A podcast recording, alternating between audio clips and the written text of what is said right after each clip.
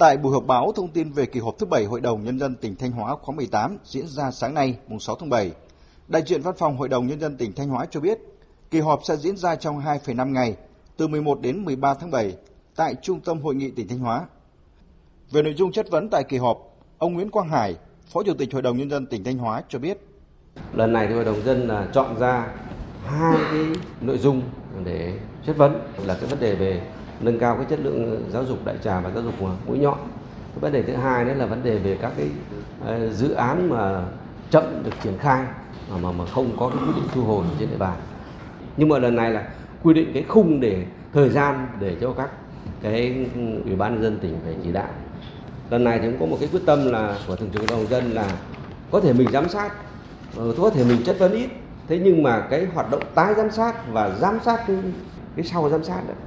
theo nội dung kỳ họp, Hội đồng Nhân dân tỉnh Thanh Hóa sẽ xem xét các báo cáo của Thường trực Hội đồng Nhân dân và các ban của Hội đồng Nhân dân tỉnh,